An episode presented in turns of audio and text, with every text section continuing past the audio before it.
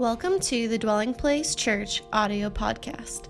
Thank you so much for tuning in to this week's message. We pray God speaks to you today through this message and through His Word.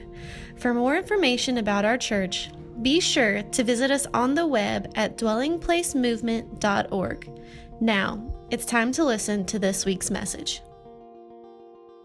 Very good. If you want to open your Bible with me, we're going to go to two main texts for today. Luke chapter 24 and Matthew 25. Luke 24, Matthew 25. Again, you can follow along the digital sermon card if you'd like. Um, that's on our website. It's also on our social media. It's also on YouVersion if you want to follow along with today's word. You know, it's been about 2,000 years since the church was born. And over 2,000 years, what you're going to do is you're going to gain some things like understanding and knowledge, but you're also going to lose some things. And oftentimes, when you read scripture, you see practices that you are not practicing. And some of that is because of cultural context, but sometimes it's just because they've been lost. And I just had this conviction that there are some things that we've lost that could actually add a lot of life to our faith. And so, what we're going to do in this series is we're going to go back and just dig them up. And I want to kind of warn you it's kind of a pastoral warning. If you just happen to be someone here today that you're just kind of Christianity is just kind of this casual thing for me. I'm just kind of looking for a comfortable thing, a checklist. I want to tell you the next five Sundays are not going to be good for you. Uh, it's going to be challenging. It's going to be kind of like a 301 level series. And um, the reason being is because I have found that in order to find something, that takes effort. So if you want to have a richer faith, like you're in here today and you may say, you know, I have a frustrated faith right now, or I have this desire to reignite it, Pastor Craig. You're saying, man, there's got to be more than this. Then you're going to love this series. And this is not casual, this is not comfortable, but it causes us to move into a deeper place with God. And here's what I think you'll find I think you'll find some new strength in some old ways. In fact, that's what I've titled today's message New Strength in an Old Way. How do we discover, how do we possess, how do we find new strength in an old way?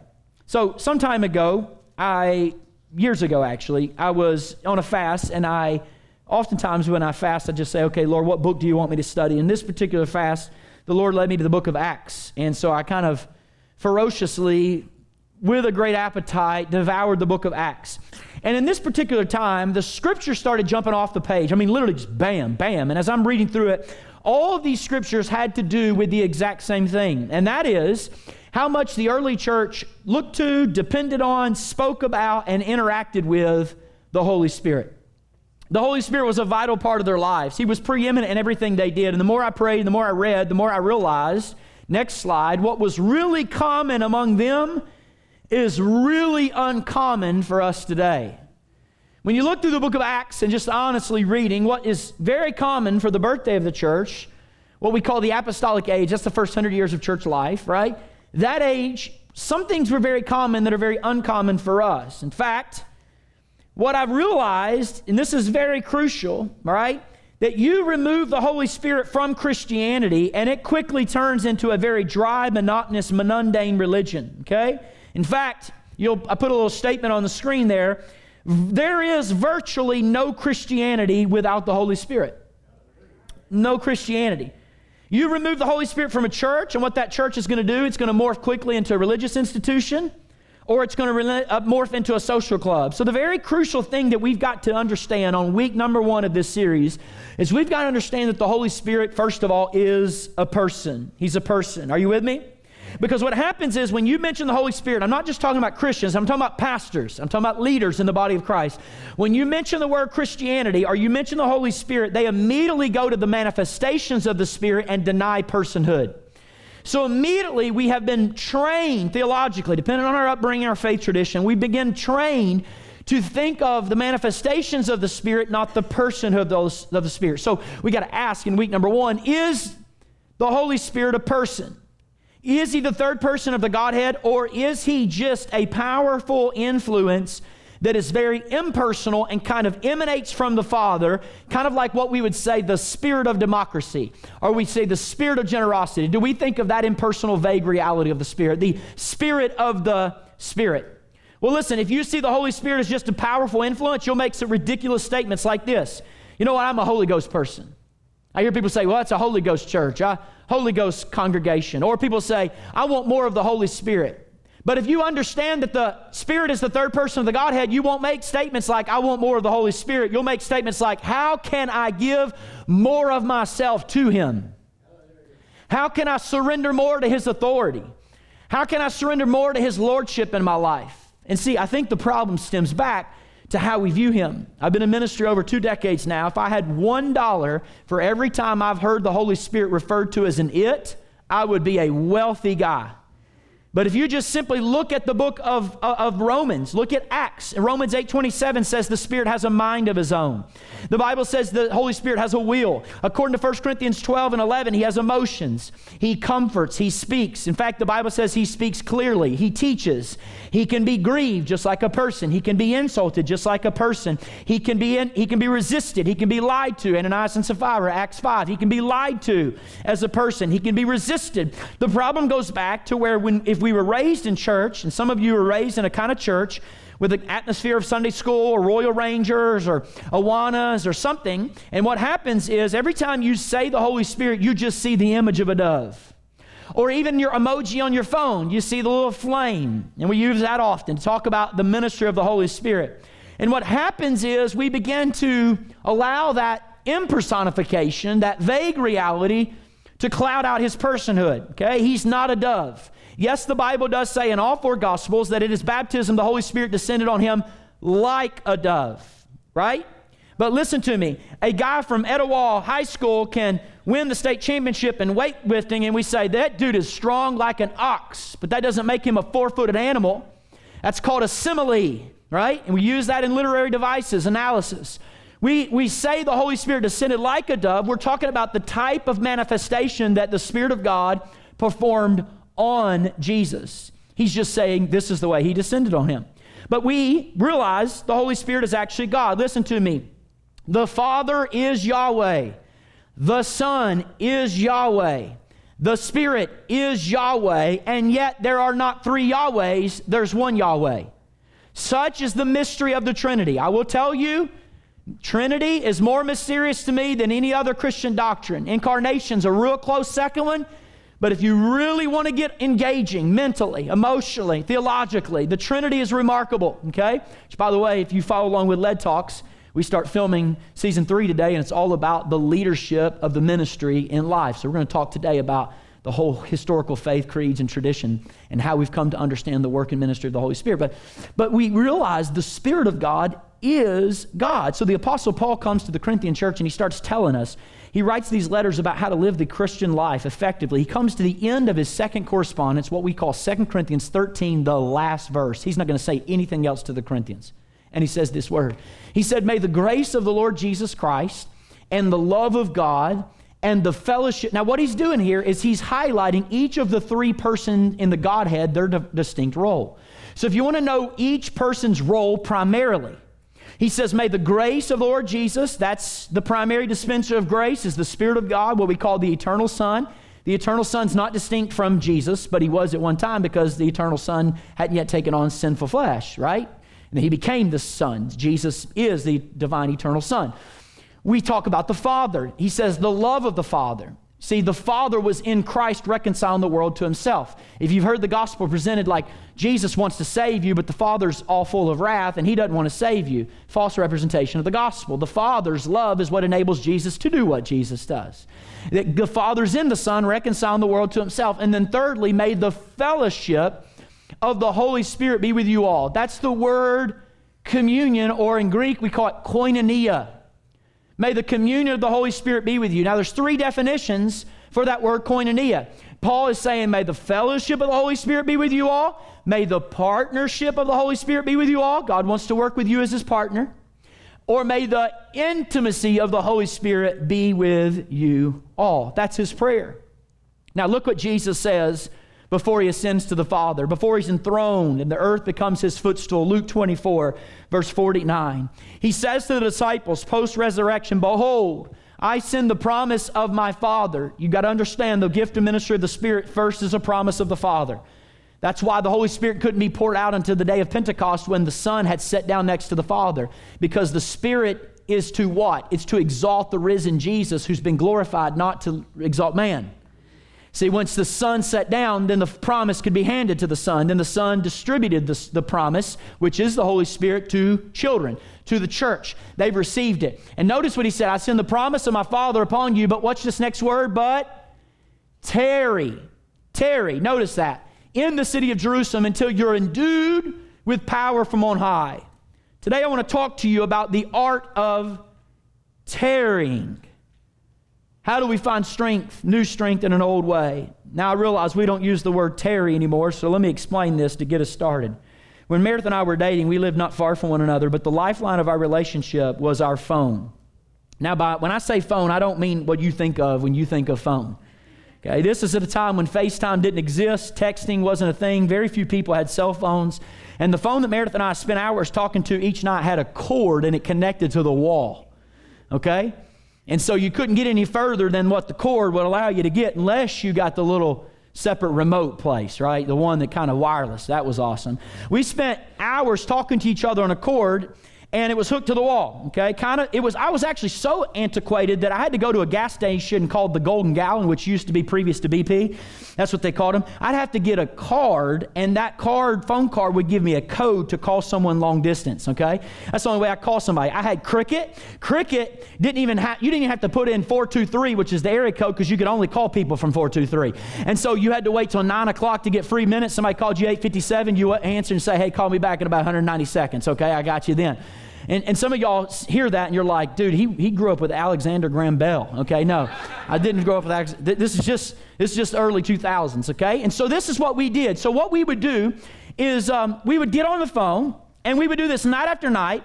And I mean, we would ask each other questions, we would share experiences, but then we got to a place where we didn't have any more words. So we would just listen to each other breathe. And it was finally hours later time to get off the phone because the sun was coming up. And I'd say to Meredith, I'll call you, baby. I love you so much. I'll call you in just a little bit. And then I would wouldn't hang up and she'd say, "You're gonna hang up? And I said, No, you're gonna hang up? No, you gotta hang up. No, you got and so we'd spend another 30 minutes listening to more breath. I use that as an illustration to say this there got to be a place in Meredith Ann Robertson's life and Jonathan Craig Mosgrove's life where it was no longer just about exchanging information. We got to the place where we just enjoyed each other's presence. And we didn't call it that, but we enjoyed tarrying with each other. If you want to be a mature follower of Jesus Christ, you have to get to a point where your faith moves from a transactional faith that says, I do this and I get this. You move to a place where you say, I and transformed by the reality that I just want to know Him. I want to tarry before Him. Like it's not just about exchanging ideas anymore. It's no longer just about sharing how I feel or covering my prayer list. I want to know Him. And I'm willing to stay longer in the biblical text just because I want to know His character. I'm willing to stay longer in worship just because I enjoy His presence. I'm willing to stay longer in prayer. I know I've covered the normal time I spend before the Lord, but I'm willing to stay longer because there's just this place that I've gotten to where I say I want to linger. I want to remain in His presence. Y'all, there is a place you should have your 15 minutes of prayer before you go into a meeting. There is a place you should have your 30 minutes of prayer to start your day. But there's also a place in the Christian life where you take off your watch and you put your phone away and you say, It's not about how much time. I just want to be with you, God. I want to tarry with you. I want to spend time in your presence. See, that's a problem for us because we have a mindset of get in and get out. Come on, I'm going to get in with God, get what I need. And what we've done in doing this is we've lost an incredible amount of power in the kingdom of God. See, the working of God, listen to me, in us comes through our ability to tarry with Him. I want you to see it. Matthew chapter 25, Jesus tells this story. Now, let me just say, Matthew 25 comes after Matthew 24. Do you know that? Matthew 24, the disciples come to Jesus and say, What will be the signs of the end time? So he gives them the signs. We've done many series on this. You need to know that because now, Matthew 25, he's saying those are the signs that will accompany the world before I come back, but let me give you the sign that will accompany the church before I come back. So, Matthew 25 is now these are the signs that are going to be among God's people before the Lord comes back. Matthew chapter 25 gives this difficult analogy. I'm going to try to help you. Matthew 25, verse 1, he says, Then the kingdom of heaven will be like 10 bridesmaids who took their lamps and went to meet the bridegroom. Now, let me say this is like no wedding you've ever been to. There are 10 bridesmaids who are potential brides. They're waiting on a bridegroom, which is the groom, and he's going to come and he's going to, through a process of ceremonies, he's going to select one of them to come as bride. So, this is less like a wedding you've attended and more like a reality show, okay? This is like original bachelor, okay? Matthew chapter 25. And so, they're kind of preparing for this moment. There's 10 of them, and they're preparing for the groom to come. Now, it says of these five bridesmaids were foolish and five of them were wise. Well, why is that? Well, the foolish ones didn't take enough olive oil for their lamps to keep burning. But the other five had enough olive oil. You see, when the bridegroom was delayed, it meant he was going to be late, so they all became sleepy about 10 o'clock. And they were young moms, and they were drowsy and felt, and they weren't, they were actually bridesmaid virgins. And they fall asleep, and at midnight they were aroused with a shout, and they said, Hey, the bridegroom's coming. And so this process got started. Get your lamp out. Come on, head out. But notice what happens in verse 7. It says, All the bridesmaids got up and prepared their lamps. But then the five foolish ones asked the others, Please give us some of your oil because our lamps are going to go out. But the others replied, We don't have enough for all of us. Go to Walmart and buy your own oil. But while they went off to Walmart and Target to buy the oil, the Bible says those who were ready the bridegroom shows up, the ceremony starts. Those who were ready, five wise ones, went into the marriage feast. They went into the next level with the groom. The door was locked. The later, the five who didn't have enough oil, who went to Walmart, they stood outside knocking on the door saying, Hey, can we still get in? And Jesus said, No. You have to allow the weight of this story to fall on your heart. No. You're not getting in with me. Foolish. No oil. No waiting. Now, here's what's interesting. Real interesting. There's a lot here, but I ultimately want you to see that 10 people want the exact same thing. They're dressed the same. Their aim was the same. Everything about them was to know the groom. And it's a daily reminder for us is that though we can all be followers of Christ, we're not all having the same experience of Christ based on how you live is going to determine that. Listen, there are people who follow Christ that experience more of Christ than other people who are also following Christ. And the whole split in these two groups boils down to one thing oil. Those who have oil are rested. Those without oil are in anxiety. Those with oil are expected in faith. Those without oil are anguish and concern of loss. Those with, with oil experience a greater level of fellowship and intimacy with the groom. Those without oil miss the whole thing and are locked outside the door. Now, here's the key to understanding this. In Scripture, oil is a picture of the work of the Holy Spirit in our lives. Now, watch this. Watch this. Because Jesus is presented in Scripture as a groom, watch this, oil determined if they knew the groom. The Holy Spirit determines if we know Jesus. So, so watch this. It's the Holy Spirit who showed you you needed Christ. It's the Holy Spirit who illuminated you that you are now a follower of Christ. You can only worship Christ through the work of His Spirit. Your character only becomes like Jesus once the Holy Spirit comes. The gifts that are working like Jesus are based in the Holy Spirit. And when Jesus actually returns, the Bible says the only way He'll know you're His is not because you say, I'm yours, it's by the marking of the Holy Spirit He puts in your life. So, watch this. In the same way, Oil provided their relationship with the groom, the Holy Spirit provides our relationship with Jesus.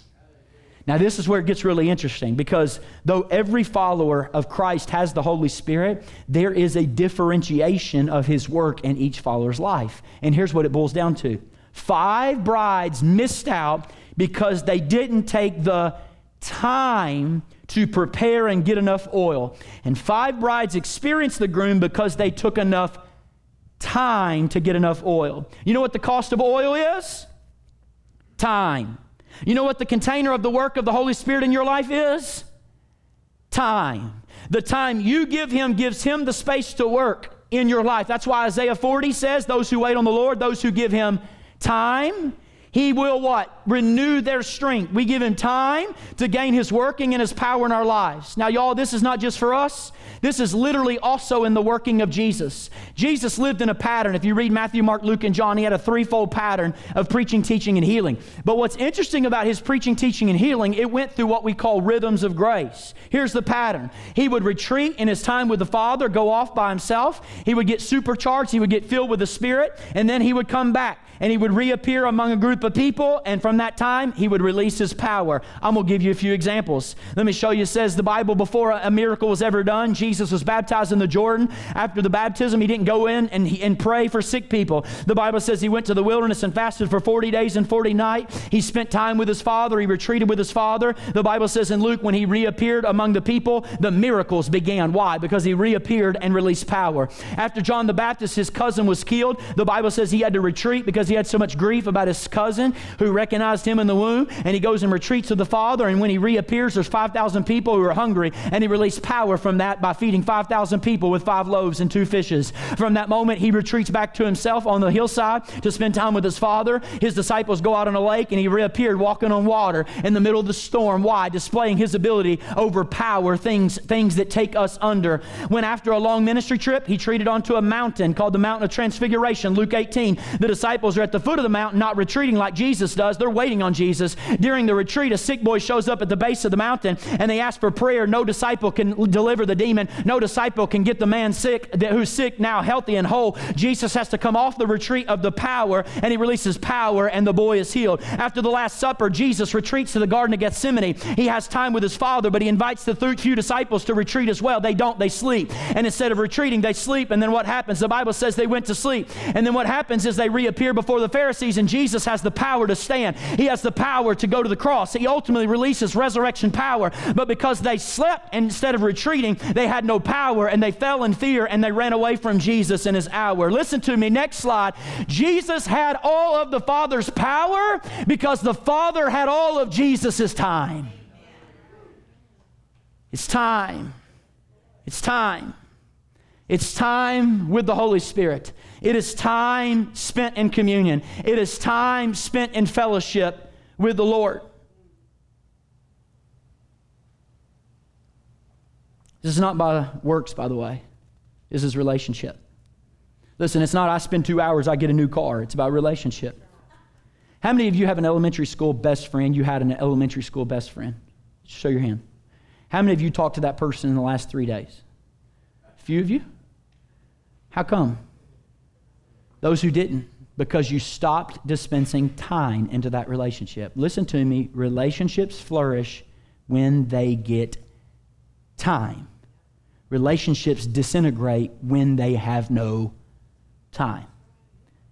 But the problem is, we don't consider that in our relationship with God. We're just a microwaved, express lane, fast clicking, binge watching people. We are a microwave generation who serves a crockpot God.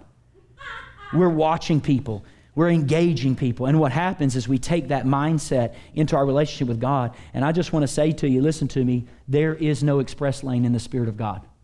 There's no express lane. Listen to me, there is no zap. I got bad news for you. There is no zap you can get on a Sunday that's going to accelerate that time. There's no zap you can get to get godly character. Boy, if I could just pray for people to make godly decisions and lay hands on them, we'd be a whole lot further than we are right now. If I could control people, manipulate people by zapping them and the decisions they make, boy, we would be, we would be advanced. But that's not what happens. It takes time. It takes the ability to come before God. Listen, time is where He crafts your character. Time is where an addiction is broken. Listen, time ain't addiction ain't broken at one moment and one time. It's very rarely, folks. If I were to take 20 years of pastoring, it's like 0.00008%. Can God do it? Of course. It is time that you have to give Him. Time is where He turns you into the husband you need to be. Time is where He turns you into the parent you need to be, to give you the grace you need to have for those. Time is what is how you get the wisdom wisdom that you don't have to run this business that you don't how to, know how to run. You give him time and he works through your life, but you restrict your time and you restrict his power in your life. And so, listen to me. This story is really stark when you consider this is not about knowledge. It's not about what these women know. It's not about how much money they have. The whole thing is split on time. Now, that tells us a couple things. Let me give you three real quick. First and foremost, God's power cannot be borrowed. I can't loan my relationship with God to another person. I can't give it to my wife. I can't give it to my kids. I have my relationship with God that cannot be loaned to the people around me. I can't borrow it. That's what they tried to do. They tried to borrow oil. You can't borrow oil from somebody else when you've been foolish. You can't borrow somebody else's relationship. You have to have your own relationship with Him. Now, listen, I know we say things in sermons like, you know, God needs your worship and God needs your money and God needs your time. Let me just be clear God doesn't need anything. God has no needs. He's got it all contained in Himself. God doesn't need your money. He owns your money. You just don't know He owns your money yet, but you will know He owns your money when you die. God doesn't need your work, right? Not, God doesn't need your worship. As a matter of fact, before humanity even existed, the Bible says that angels have been crying nonstop for eons Holy, holy, holy is the Lord. The Bible says that the rocks and trees, we don't have their frequency, but right out here on Londonderry, right in front of our building, the rocks and trees are having their little worship service while we're, we're in here right now. Listen, God doesn't need your worship, God wants you. You exist because God wanted to have one of you. It's why you're breathing. It's why you live. It's why you have an existence. God literally died to spend time with you. Do you think He's going to let you borrow someone else's relationship after paying that price? You think He's going to bleed out for you and then let you borrow somebody else's? He wants you. He wants relationship with you. He wants communion with you. He wants fellowship with you. Here's the second thing that story teaches us is that God's power can't be substituted. It doesn't say they ran out and then went and got their Rayovac light flashlights and used flashlights instead of oil lamps. Rayovac, y'all remember those? Those things never work. You got to go to mag lights. You can't go, you, you can't give your mag light, you can't get a mag light when your oil's out. Now listen to me. These other five, these five foolish, foolish women, they're in the dark. And I know it don't feel this way. Listen to me though. You got to hear me today. I know it don't feel this way because you're talented and you're competent and you've been holding a job, but I'm just telling you you are dark without the work of the Holy Spirit. And you are in the dark. There are no substitutes to that. And when we choose to wait on Him, it communicates a value. Like when you wait on somebody, it's saying, hey, you're valuable. I've spent years, y'all, waiting on Meredith. We've been married 16 years. You know how many hours that adds up? Right? In terms of getting dressed and then waiting. Get, but listen, boy, she's worth it. When she comes walking down those steps, she is worth it. Listen to me. If you're in this culture that offers celebrity and opportunity and satisfaction and strategy, and you say, No, I'm going to wait on the Lord, it communicates immensely that He's the only one that has peace.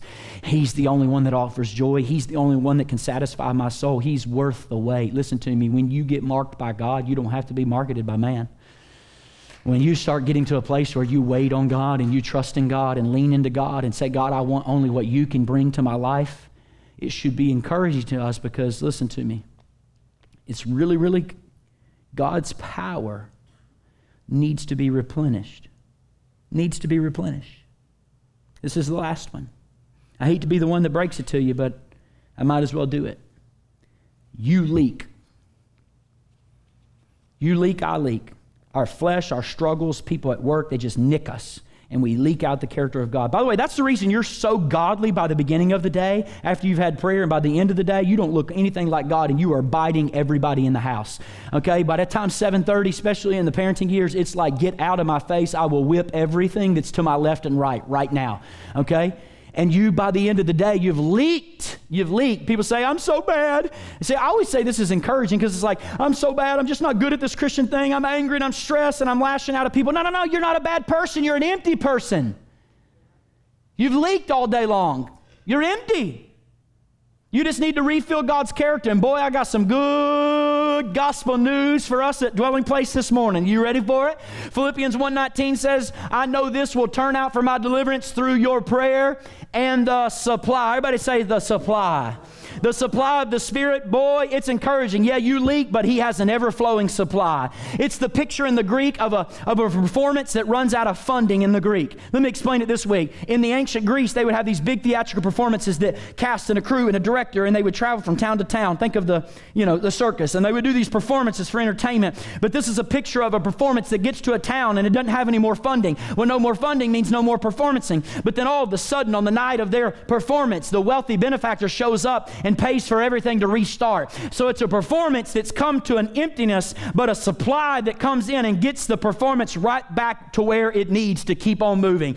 Here's what that means for your life this morning. When you run out of patience for your kids, there is a wealthy benefactor in the Holy Spirit who has all the patience you'll ever need for your kids. When you run out of grace for your spouse and you look at them, you don't feel anything, your heart's hardened to them, you don't want to talk to them, you're mad at them, you're always angry to them. If you'll go to the wealthy benefactor, the Holy Spirit, He has more than enough grace for your spouse in that situation. When you run out of wisdom for this job and you don't know how to move the accounts forward and I don't know what in the world I should do, you have a wealthy benefactor in the Holy Spirit and the supply of the Spirit of Jesus Christ where He knows how to move every one of those accounts forward. Listen, you leak, but listen to me. He has an endless supply to get you back to exactly where you need to be if you give Him the time.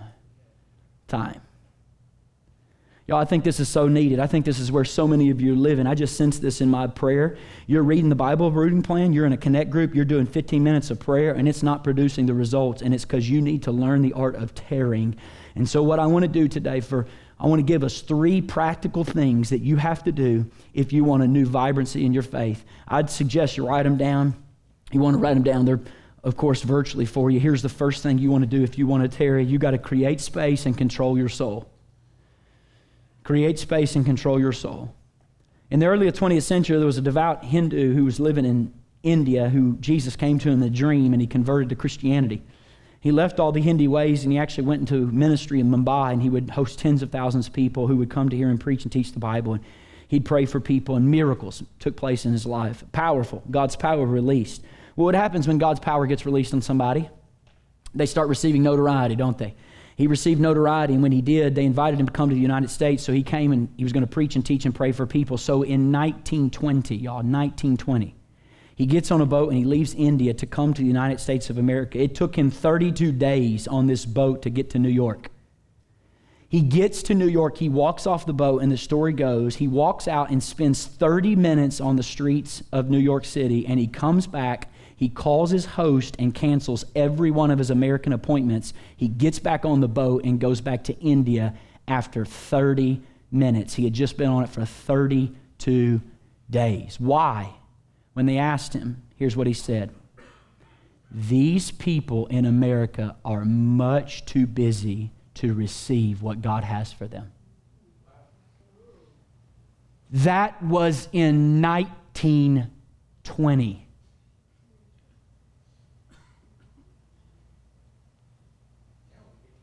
Twenty twenty three, 103 years later, what would he say? They're too busy to receive. They're frenetic. Their hearts are being violenced by hurry. They're destroyed for their inability to sit. Y'all, this is a truth. Every person in this room, you're hearing me today, and you're saying, well, whether said or unsaid, I'd love to do that, Pastor Craig, but I'm so busy. And you are busy with some necessary things, but I also propose to you, you're busy with some unnecessary things. So I put off the average American list and the way they spend their time, some of the way they spend their time. Maybe this is you. You ready? First, an average American spends one hour per day grooming. Can I just say, I want to say about this, I feel like we should be getting more for bang for our buck on this one, okay? For most people I see, I don't see a one hour kind of result, okay? I'll be honest with you. I'm seeing like, I'm seeing 10 minutes or less kind of result, okay? So, so one, I, we should be getting more bang for our buck on this one hour a day. So one hour a day, Americans are spending on grooming, okay? That's, that's again, just telling you what this says. Okay? Average American spends 1.5 hours a day eating. Y'all, I spend like 1.5 minutes eating all three meals. You know, like this is this must be Harper. She bites at a nibble pace. I can't even get a small enough bite like my 42 pound six year old gets to bite. Okay, I cannot. It's like Harper. I'm gonna have more. My hair's gonna grow. But I'm gonna have to call Casey and get another haircut by the time we finish dinner. Right? Like Harper is just hour and a half eating dinner. Again, this is average. The average American spends one hour a day texting. So that's just actual texting, not reading, that's texting. Average American spends two hours a day walking or playing with their pet. The average American spends two and a half hours a day on social media. That is a low, that's a lie. I don't know where they did this. They must have done this in Podunkville. The average American spends five hours a day watching television or searching the internet. Y'all, that's a total of 13 hours. Here's my question When do you people work? and how do you have money? I guess is my real question. How, how you get money going into your bank account? What I'm trying to illustrate is you have time and I have time, but you know why I think you don't give more time? It's just theory. I can't prove it, but I'm going to tell you what I think you don't give more time to God. I think you don't give more time to God because you don't enjoy the time you already give. We should be honest for a moment. I think some of us, we give God 10 minutes and it just doesn't do a lot for us, so why would I give him 30 minutes? If I give him 10 and it doesn't change me, why am I going to give 30? Now, let me just say something. Why does 10 minutes not give a lot for us? It's because that 10 minutes is the most distracted 10 minutes you could possibly give. Listen to me, here's what's going to happen. You're an American, so you're like me. You're going to sit down with time with God, and your body's going to immediately say, within the first six seconds, you need to do laundry. You need to fold laundry. We need to do laundry. We need to return emails. We need to do it right.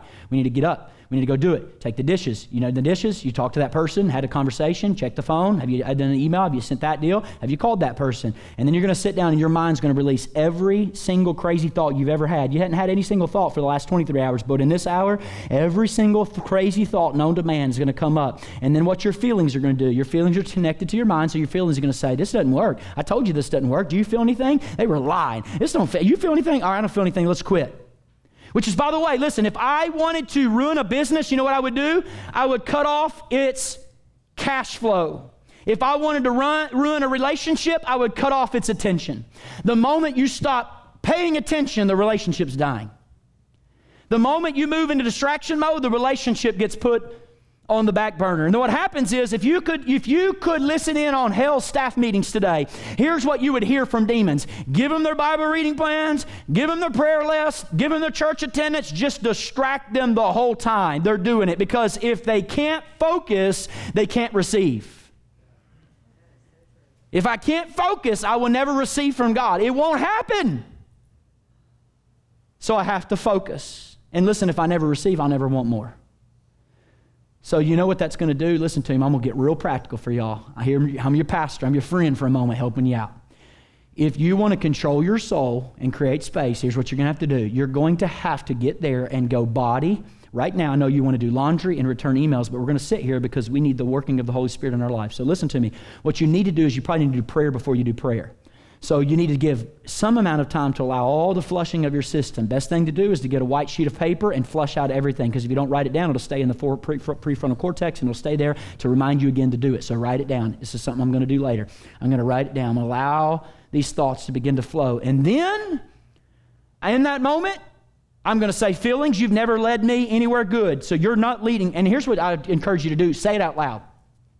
Hey, feelings, feelings, you've never led me anywhere good, anywhere godly. You're not going to lead me in this moment. Hey, mind, you need to get your act together and you're going to be renewed today until we have the same mindset that's that, therefore, in the Lord Jesus Christ. And we're going to sit here until God transforms us. We need the Spirit, we desire the Spirit, and the Spirit can do for us what nothing else can do.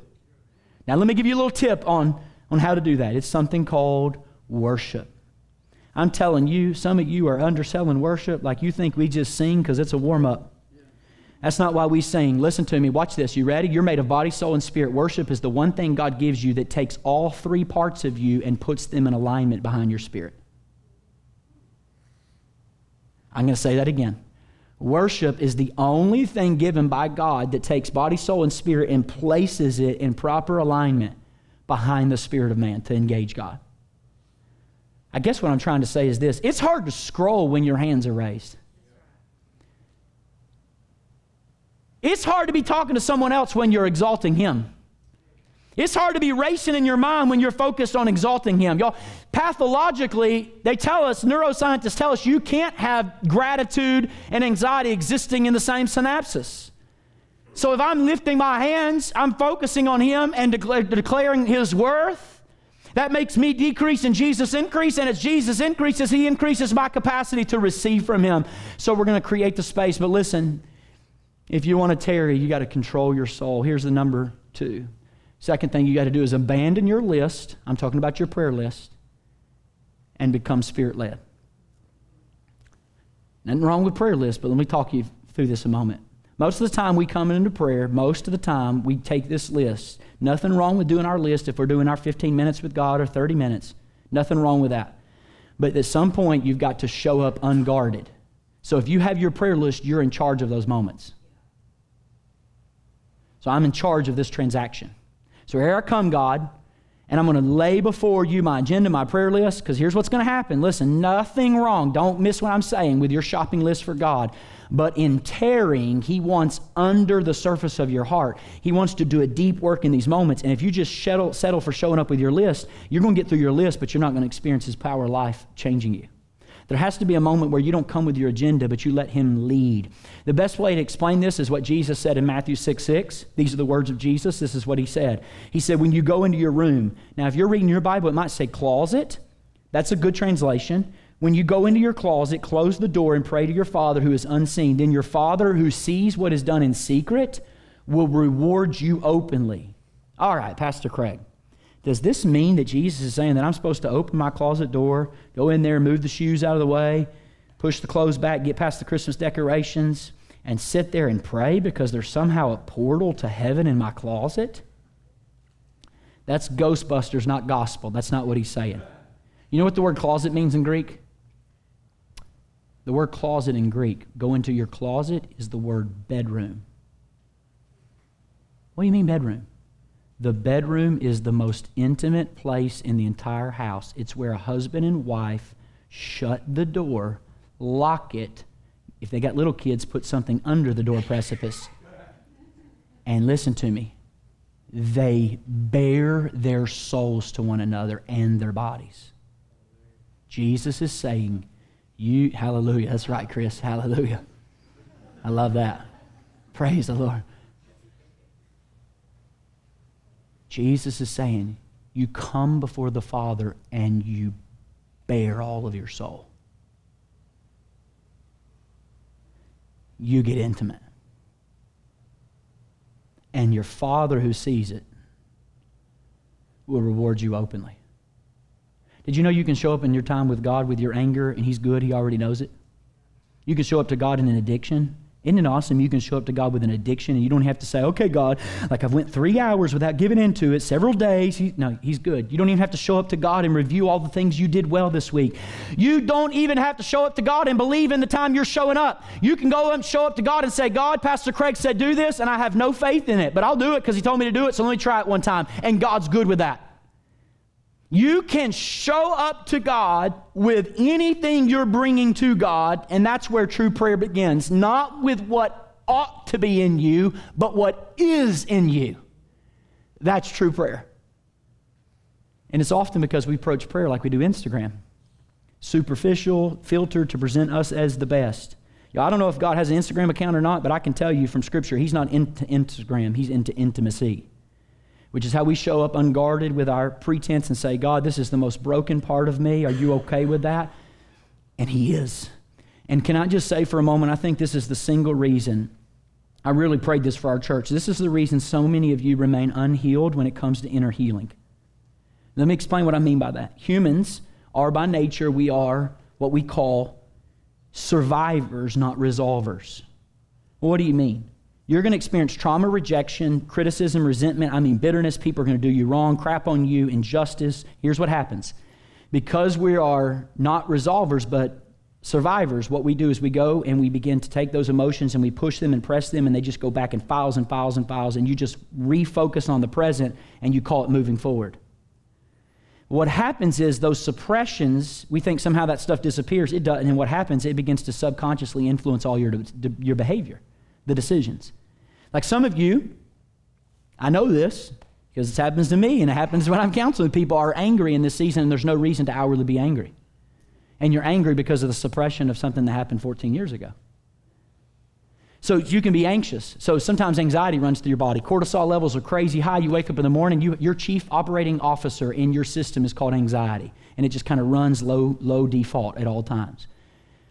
And in that moment, you look around you think, I got nothing to be anxious about. The reason being is because maybe there's something in my past that I've suppressed for so long that's giving rise to that anxiety.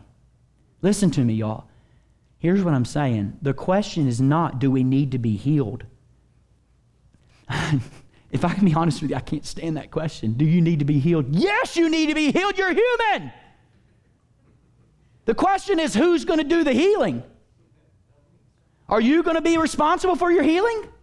And if you are, let me just tell you what you got to gear up to do. Okay? Your human brain in your body right now has the storage capacity of 2.5 million gigs. That's what your brain holds. Let me tell you what one gig holds. One gig, you got 250 million. One gig holds 640 images, 230 songs, and 19,200 Word documents. One gig. You got 2.5 million. I just don't know how you're going to get through all the memories that would take you 10 lifetimes to sift through. And how did this take place and what happened there? Because you got piles upon piles and piles. And I bring that up because Romans 8:27 says the Holy Spirit searches the heart of a man. Here's what that means. The Holy Spirit has the unique ability to travel at lightning speed through your neurological pathways and he can pinpoint the hurtful memory that's actually subconsciously supporting your addiction, subconsciously supporting your anger or anxiety, and he can heal in a moment what you wouldn't be able to even find in 10 lifetimes. So if you can do that, then take off on your healing. But if you need the Holy Spirit to heal, good thing he's open if he's allowed to lead. Can I just say something? You're never going to find that on your prayer list. You will never go to the Lord with your 15 things and pinpoint the thing that the Holy Spirit wants to heal. It ain't going to happen. So it takes you coming before the Lord and saying, God, what do you want to speak to me about today, Holy Spirit? See the difference? That's, that's no pretense. That's, no, that's unguarded. Here's the last one. You have to stay and receive the strength you need. All right, this is to me the most mind blowing scripture. And if you allow me to have a personal moment with how mind blowing it is, Jesus comes to the disciples. Kobe, would you come and just play? He comes to these 12 disciples. and he says, All right, you 12, actually, you 11. Judas went off by himself. He said, You guys hadn't shown a ton of promise. I'm not sure you could run the most simple restaurant joint. But I'm going to entrust you to launch the church, which will be the hope of the world. Sounds like a bad deal for Jesus, doesn't it? So they have a little staff meeting, and Peter goes, Oh, you don't, you know, Jesus, don't worry about it. I already talked to a marketing firm about, we're working on some data analysis right now. We signed up for Asana so that everybody in the organization here can go ahead and begin to work on our project board. And, and so what we've done is we've communicated, we've ad, we've got some ads. The ads are going to go out through TikTok and Instagram and all of our social media outlet. And so we're good. Don't worry about it. Don't worry about it. In fact, what we're going to do, I went off last week, Jesus, and prepared an org chart. I'm, of course, at the top. You know, you need me at the top of the org chart. And so the org chart is ready. I got some new staff. We're going to use the rich women that follow Jesus. We're going to use their money and we're going to get some new staff and we're going to build this thing called the church. Jesus, don't you worry about it.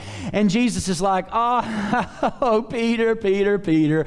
Boy, do I love you, but I can't wait till the Holy Spirit comes and fixes all that. Would you sit down for a moment? Here's what we're going to do. He says, guys, there's one thing I need you to do. Everybody say one thing. He said one thing we're not going to hire nobody, we're not going to org chart nobody, we're not going to any leadership conferences, we're not marketing, we're not advertising. Listen, we're doing one thing. I need you to just do one thing. If you'll do one thing, all's going to be okay. Luke 24 and 49. He said, Behold, I send the promise of my Father upon you. But you what? Here's the only command, and it's the command for you today. You do what? Come on, help me with that word Tarry. Stay in his presence. Don't look to the left. Don't look to the right. Don't go get marketing. Don't get somebody else. Don't look for some other book. You stay and you tarry in my presence. let me tell you, mama and daddy, this morning, what your kids need is an authentic expression of what it means to follow Jesus. And the only way you're going to give them that is when what happens in your home happens at the church. And what happens in your conversation is what happening at home. And when you get to a place where your authentic expression of tarrying in his presence, you'll be at the dinner table and the Spirit of the living God will give you a word to speak to your kid. In the Spirit of the living God will give you discernment of who, what, and what person they're hanging out with on the weekends. He says, I've got one thing for you. I want you to tarry in my presence. And here's the next word until. Well, how long? Until the joy comes. Well, how long do I have to stay, Craig? Until the peace comes? Well, what do you mean? Until here's what I think. I think many of you do your Bible reading plan, you're in connect group ministry, you're growing, but you still don't have the victory you want. And can I just propose maybe it's because you hadn't found your until? Until whatever is needed is provided. You wait until. Lord, I'm going to wrestle with you until. What if that's the key you're missing? You're until. Best way I can explain this is through hot tea. Any of you like hot tea? Hot tea good, isn't it? Going into the fall and the winter. I go in little seasons where I drink more tea than other times. So, nice little dwelling place mug, right? Got our little sweeteners. Y'all know how tea works, right? All right, that didn't sound too good. So, let me tell you how tea works, okay? So, what you do is you take hot water from a kettle or wherever you warmed up, and what you're going to do is you're going to pour your hot water into your mug. That's what you do. And then what we do is we're going to take some, pour in Maybe some of y'all add a little things like milk, some of you a little cream, some of y'all you get your little sugars. You're halfway healthy, so you get stevia instead of sweet and low. Maybe you get your little sugar in the raw, you get your little equal packets and you put it in, and then here's what you do. You grab your tea bag and you drop it in the water. But, but I just want to point out something. I don't like weak tea, especially if I'm drinking sleepy time tea. I like strong tea. Here's the thing you got to know about tea the water is not where the strength of the tea comes from. Hey, what you put in there, your ability, your competency, your sweetener, your sugar is not where the strength of the tea comes from. Hey, your mug does not dictate strength of the tea. There's only one thing that dictates the strength of that tea, and that is the time you give for the tea bag to drop in the water that what's in it changes what it's been put into. Woo! This is the problem. Some of y'all wondering why you don't see the power of God. You want to know why? Because you dip into service two times a month. Some of y'all don't see the power of God because you dip into your prayer language once every blue moon. Some of y'all don't see the power of God in your homes because you just dip into the presence of God every now and again. If you just dip, let me tell you something, mom and dad, you ain't going to raise godly kids in a godless culture by dipping in every now and again. You got to get your family. As for me and my house, we shall serve the Lord. Uh, we're not going to dip. I'm not going to dip and then let my child see something different at home than what's happening in the church world. And then I wonder why they move away because you just been dipping. At some point, you're going to have to get your tea bag, your life, your family, your reality, and you're going to have to get it submerged into the work of God's Spirit. You're going to have to spend time with Him. You want a godly marriage? Listen to me. I'm going to tell you, I'm going to make an authoritative statement. You will not have a godly marriage in 21st century America if you dip into the things of God. It will not happen. There's really no hope. It's not, it's not going to happen. It's not going to, I want to tell you clearly, I wish I could make decisions for people. It will not happen if you dip. It won't happen. So this week, I spent some time with the Lord and I just was overwhelmed because I started thinking about how many people in this church you're so capable and so, God's added so much to your life and you're talented and you know how to work it all together. And you got an amazing talent and gift, and you got awesome competency, but you still are weak.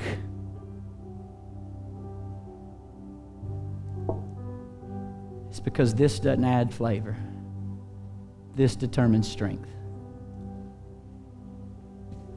How long? How much time? I started thinking about this week and just messed me up.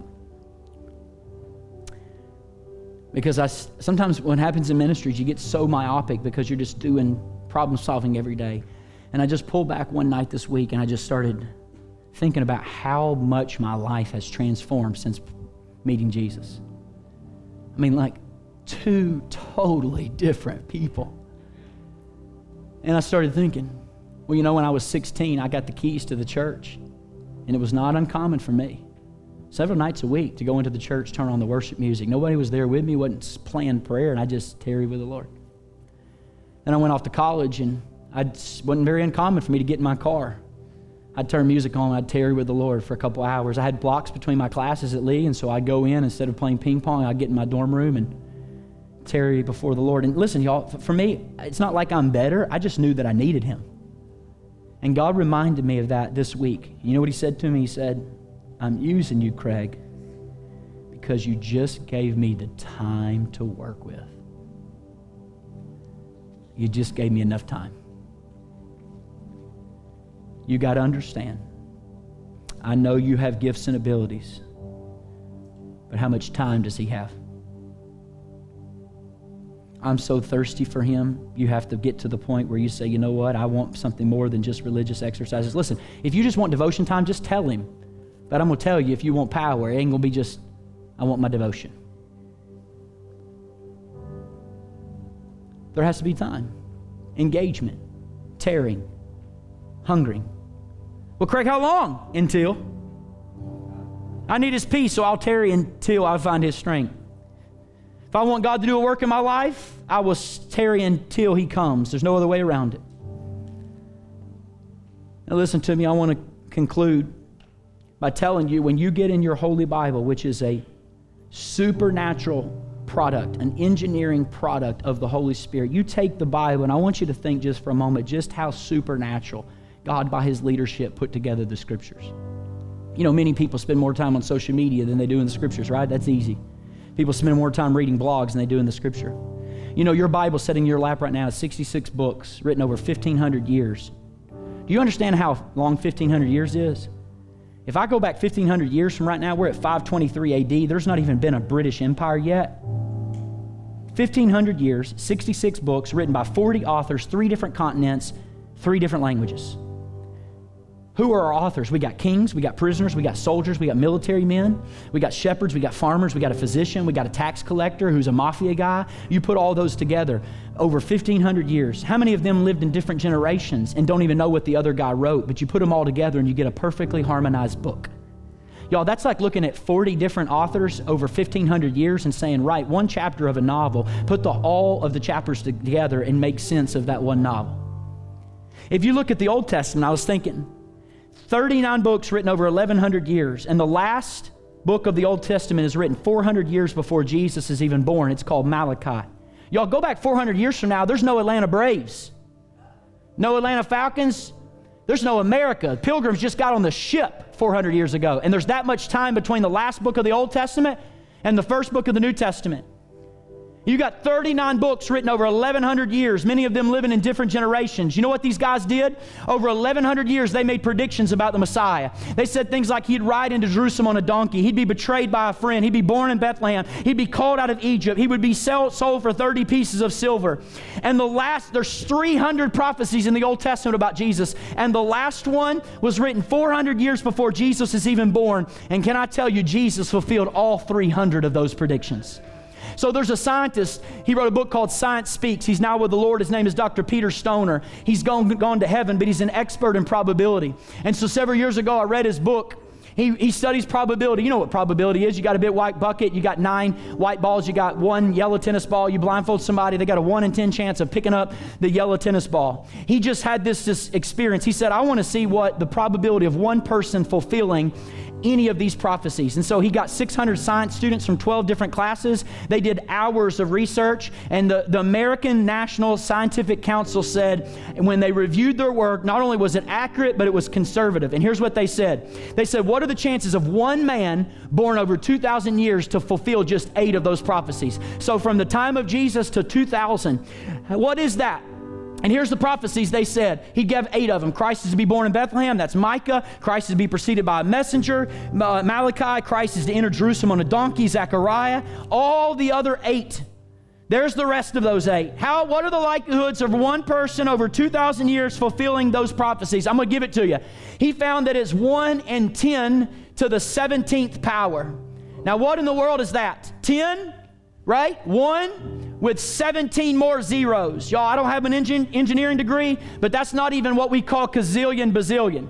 But I can illustrate that number. If I had that many silver dollars, one to the 17th power, and I couldn't hold them anywhere on earth, I would have to spread them out over the ground. And if I do that and have that many silver dollars, I could spread them out over the whole ground of Texas two feet deep with those silver dollars. Now I want you to mark one of those and the silver dollars, shuffle them all up, redistribute them all over Texas, blindfold a guy in Oklahoma, put him in a helicopter, fly him over the state of Texas. It takes two days to drive Texas. He picks any moment of any time of that helicopter, drops out of the helicopter, gets in that two feet of silver dollars, and he reaches down and grabs the very single silver dollar that you marked. That's what it would be like for one person to fulfill eight of the prophecies. Well, Stoner didn't stop there. He said, What would happen if one person fulfilled 16 of those prophecies? He said, Okay, it would be one to the 45th power. That's one with 45 zeros behind it. Don't even ask me to write that number. Now, listen, if I had a silver dollar, now it's not just filling the state of Texas. I got to make a sphere of silver dollars.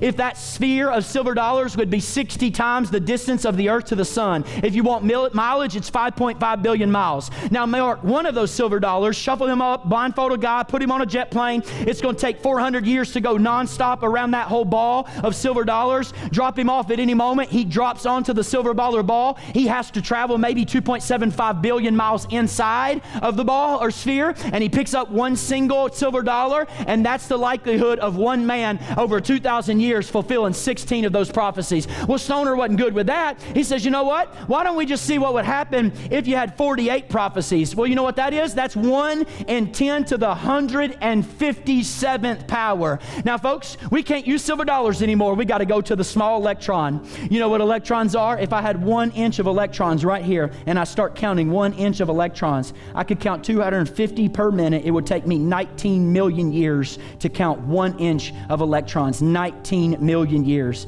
And listen, that's as far as man has ever seen into space. 13 billion light years mark those electrons. You get 13 billion light years of electrons, you get one man, fly him out into space, stop him at any moment. He reaches down and grabs the one single electron. And that's the probability of one man fulfilling 48 of the prophecies. Jesus didn't fulfill 48, he fulfilled all 300 of them. Why? Why? Because the Bible is a product of the Holy Spirit's authorship. If you realize that precision, I think you can trust Him to lead your life. He might be trustworthy. If you can trust Him to lead a pillar of cloud by day and fire by night in the wilderness, you can trust Him to lead you. Thank you so much for listening to this week's message. If you would like more information about our church, be sure to visit us on the web at dwellingplacemovement.org.